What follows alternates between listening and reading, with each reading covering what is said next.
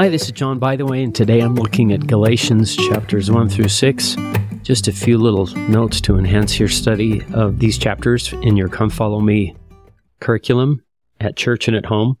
When I first saw Galatians, my mind's kind of weird. I thought earlier this year I went to Alaska and I stood on a glacier, the Mendenhall Glacier, and so I guess I am a Galatian.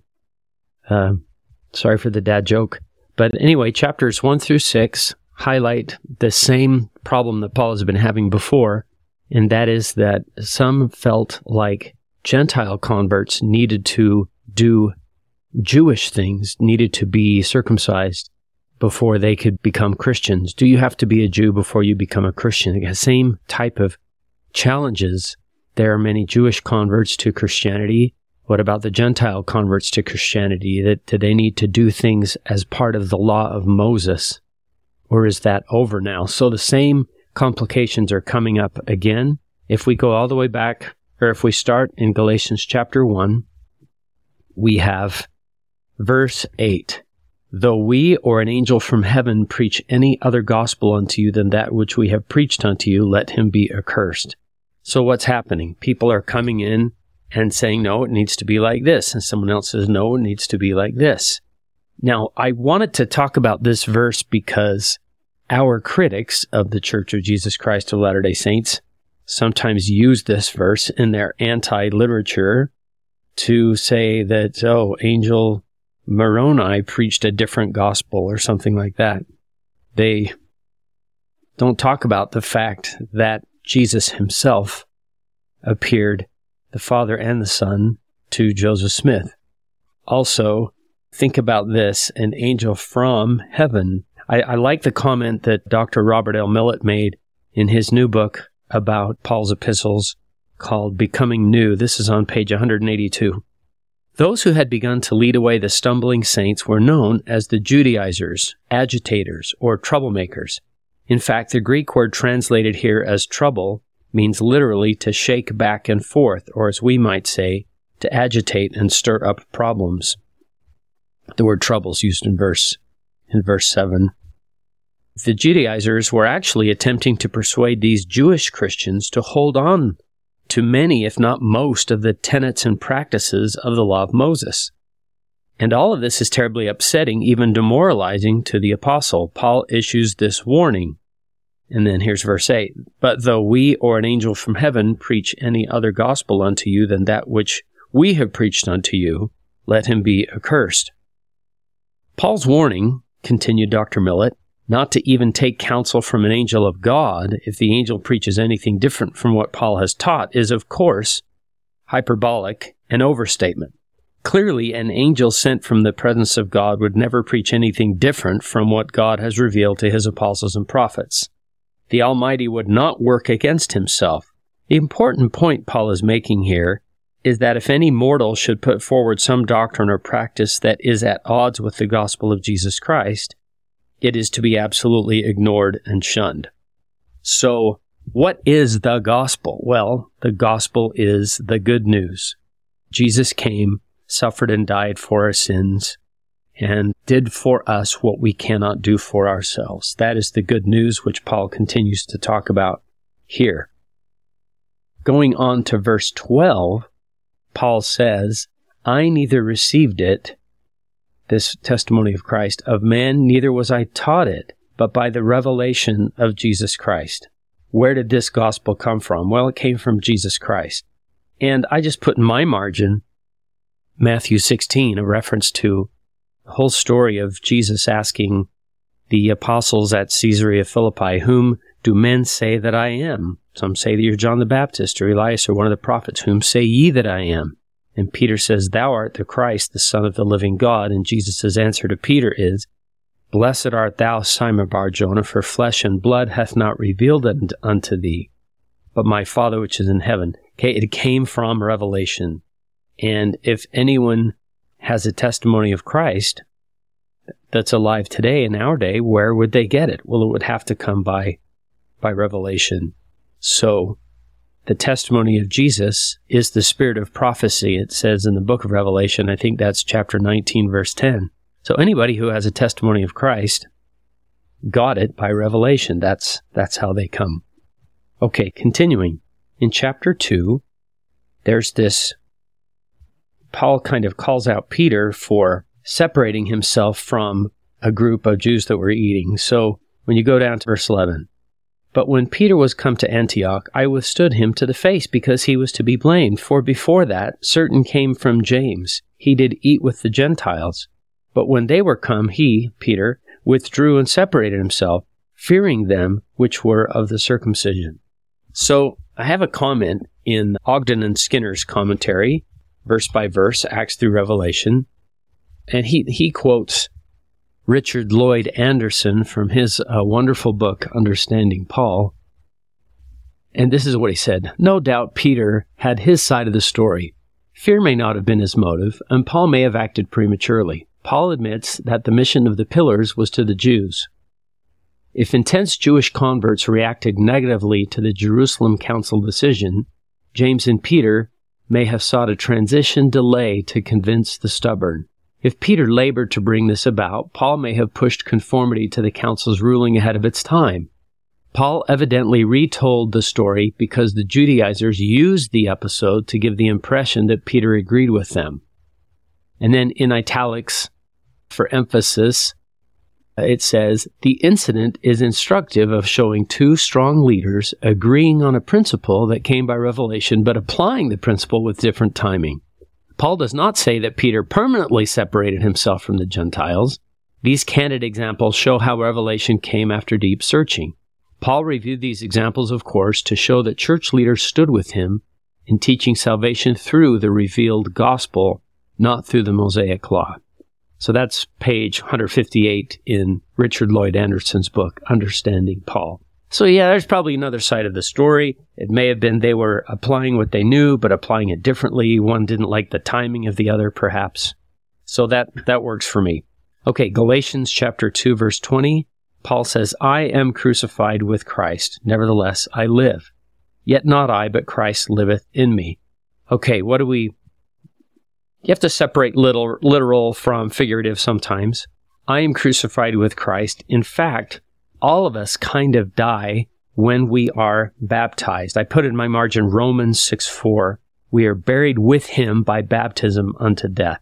We always talk about born again, but we don't talk about what would be required to be born again is to die again or to die first. So maybe that baptism is symbolic of putting the old man away, like Romans 6 4 says, and being born again. We are buried with him by baptism unto death. Our old natural man or natural woman dies, and then we come out of the water, we're born again, and we become, as Paul says, new creatures. Okay, a couple of fun things from Galatians chapter 3. I just think it's fascinating that Paul brings up Abraham and the promises to the children of Abraham. Abraham didn't have the law of Moses. And yet, here's these promises that Abraham's seed would be heirs. I'm looking at, you know, verse 17, for example. This law, and this I say, that the covenant that was confirmed before God in Christ, the law, which was 430 years after, cannot disannul that it should make the promise of none effect. For if the inheritance be of the law, it is no more of promise, but God gave it to Abraham by promise. Wherefore then serveth the law? It was added because of transgressions. So a little hard to understand, but Abraham was promised all this posterity that would be saved with him before the law of Moses was even given. So why did the law of Moses come about? The very strict law of Moses. It was added because of transgressions, verse 19. Go down to verse 24. The law was our schoolmaster to bring us unto Christ. I love that description. I use it in my test questions in my Book of Mormon classes. In the Book of Mormon, they were practicing the law of Moses as best they could. But in the Book of Mormon, it appears they didn't add so many of the traditions of the elders that we read about in the Bible. So, what extent they were practicing the law of Moses in the Book of Mormon, we don't know exactly. But it was a schoolmaster to bring them to Christ. But it would, it would come to an end. So often when we speak of being saved by grace or works of the law, we have some critics who think anything that is a work, anything you have to do is is contrary to the gospel. But I think, and these scholars I'm reading think when they talk about works of the law, they're talking about the law of Moses, the 613 commandments, because we're still supposed to be baptized.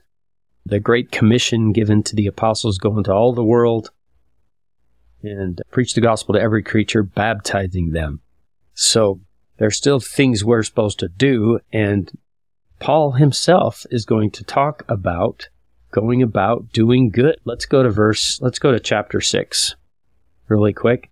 If a man think himself to be something when he is nothing, he deceiveth himself. It's a great verse. Just reminds me, now I know that man is nothing, which thing I never had supposed that Moses says. Uh, never think of yourself too great.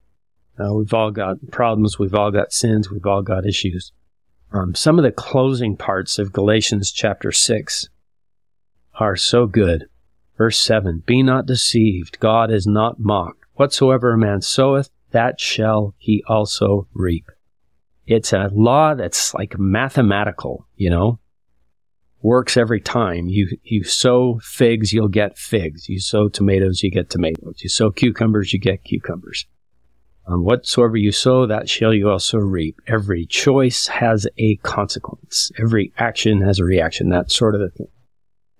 Verse 9 Let us not be weary in well doing, for in due season we shall reap if we faint not. That's a phrase that comes up in the Doctrine and Covenants, section 64. You're laying the foundation of a great work. And then verse 10 of Galatians 6 we have therefore opportunity, as we have therefore opportunity, let us do good unto all men, especially unto them who are of the household of faith. Well, we all know the, the Wentworth letter, a newspaper called the Chicago Democrat, asking the prophet Joseph Smith to outline the beliefs of the church. And he said, You got to print everything I write. And he, he wrote this Wentworth letter just before the Articles of Faith is that stirring paragraph The standard of truth has been erected, no one hallowed hand can stop the work from progressing. You know, that beautiful paragraph. And then the 13 statements, this Article of Faith. My understanding is it was never actually published, but the letter is now part of the, the canon of the Pearl of Great Price, the, the Article of Faith anyway. Article of Faith 13, I, I wrote a- AF 13 next to Galatians 6:10, which begins We believe in being honest, true, chaste, benevolent, virtuous, and in doing good to all men. My dad used to say we believe in being honest, true, chased by an elephant, but I don't think that's what it means. Honest, true, chaste, benevolent, virtuous, and in doing good to all men. So there's that phrase. The admonition of Paul actually comes from Philippians, which we'll be talking about a couple of lessons in the future. But this idea of doing good unto all men also reminds us of what it says about Jesus in is it Acts chapter 10? He went about doing good. And that's something every day we can think back to that song that President Monson used to emphasize Have I done any good in the world today? I helped anyone in need? Have I cheered up the sad or made someone feel glad? If not, I have failed. There's always a way to find a way to lift or encourage somebody, and it's never been easier. You can send a text message and do that. So, okay, verse 15 of Galatians 6. In Christ Jesus, neither circumcision availeth anything, nor uncircumcision, but a new creature. I can't overemphasize how much I love that phrase because the new creature is, is not just a slightly better guy or a slightly better girl. You know, we're, we're trying to be a new creature. I remember hearing so often the idea that the church makes bad men good and good men better. But I think it was uh, Dr. Robert Millet that I heard say, no, it's so much more than that. It's not just, and those things do happen and they're great. But it's not just making bad men good, good men better. It can make us new creatures. And a new creature would have little resemblance to the old creature. So a new creation. I just love that.